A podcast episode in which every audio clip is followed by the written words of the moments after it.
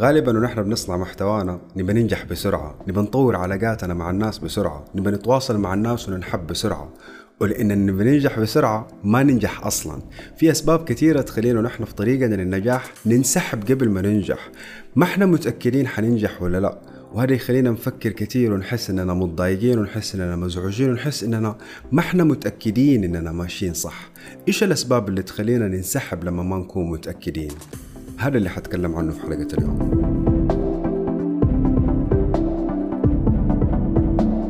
أهلا مرة أخرى، أنا فواز. أعتقد أنه أول سبب بيخلينا ننسحب في رحلتنا للنجاح هو أننا ممكن جدا بنشتغل بطريقة ما بتناسبنا، أننا ماسكين خط وماسكين طريق مو هو طريقنا.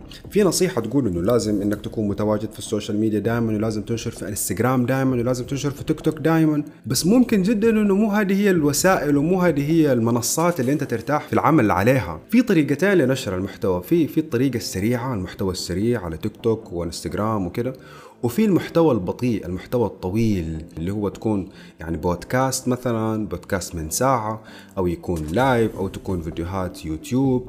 المهم أنه تكون وسيلة أخرى غير الوسائل السريعة هذه اللي تجبرنا ننشر الفيديوهات في دقيقة أو دقيقة ونص كحد أقصى. إيش طريقتك؟ إيش طريقتك في النشر؟ إيش الطريقة اللي تقدر تشتغل بيها وتستمر فيها لأطول فترة ممكنة من العطاء؟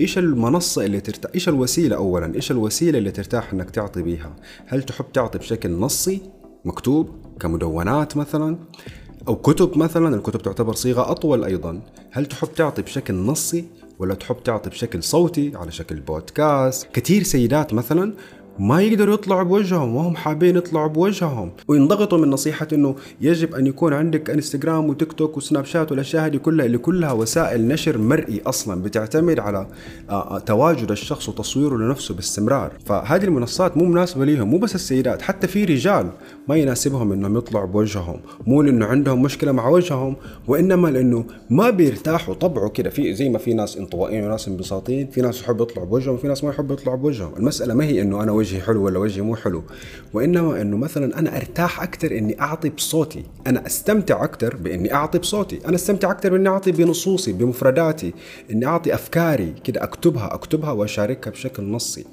فباقي نحدد نحن إيش الوسيلة اللي تناسبنا أكتر، لأنه هنا في مشكلة تانية.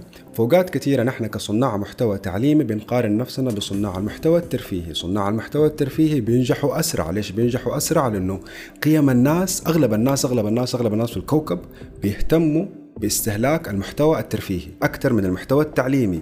هذا واضح وبسيط ومنطقي وبديهي وكلنا شايفينه وما نحتاج نتكلم عنه كثير.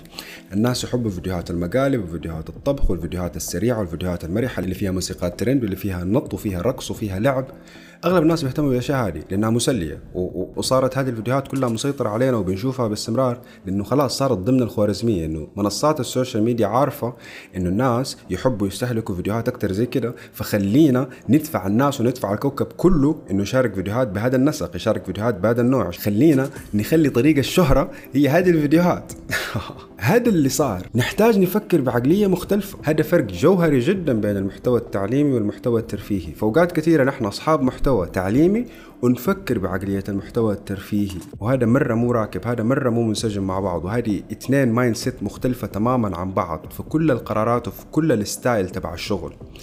فأنت تحتاج بداية تعرف إيش الأسلوب اللي تقدر تعطي بيه، إيش الأسلوب اللي يخليك ما تنسحب، إيش الأسلوب اللي ترتاح بيه وإنت تشارك. هل هو بودكاست؟ إذا بودكاست سوي بودكاست، سوي حلقة أسبوعيا، سوي حلقة حلقتين في الشهر، أوصل للمعدل اللي يناسبك.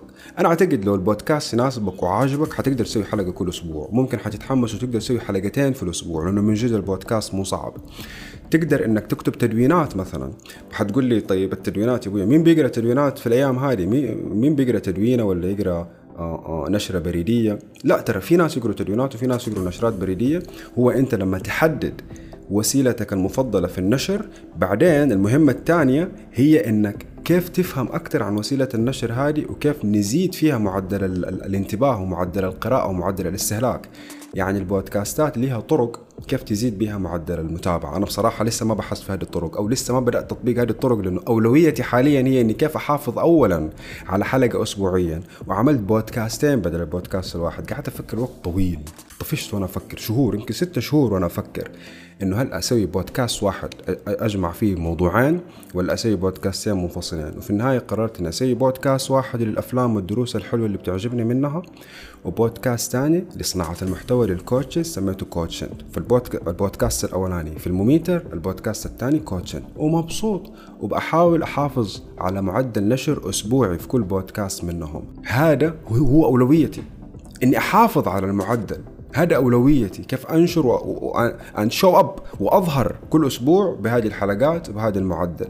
لاحقا عندي مهمة تانية، أن أتعلم كيف أزيد نسبة المتابعات، لاحقا أفكر كيف أسوق البودكاست، لاحقا أفكر كيف أسوي تعاونات، لاحقا أفكر أحتاج أفكر وأشتغل على موضوع البزنس موديل تبع البودكاست أصلا كيف أشتغل. بس هذا موضوع تاني هيجي وقته. حاليا الأولوية عندي كيف أنشر بشكل ثابت.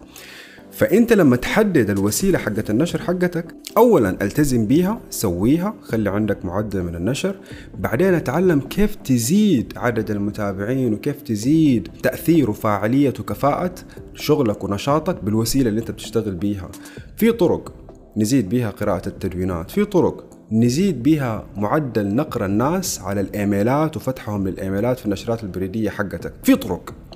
مو وقتها إذا حتقعد تفكر في الطرق هذه أصلا ما حتبدأ. أنت تحتاج أولا تبدأ، بعدين تفكر بالتدريج كيف تطور شوية شوية في النشاط. بس أهم شيء، أهم أولوية أهم أولوية في الحلقة هذه كلها هي أنه كيف تعرف أكتر طريقة نشر أنت ترتاح ليها وتقدر تشتغل فيها لأطول فترة ممكنة وتنبسط بالعطاء بيها وتستمر تعطي بيها. ومن جد من جد لا تستنى نتائج في الفترة الأولى، إذا حتستنى نتائج برضه حتنسحب.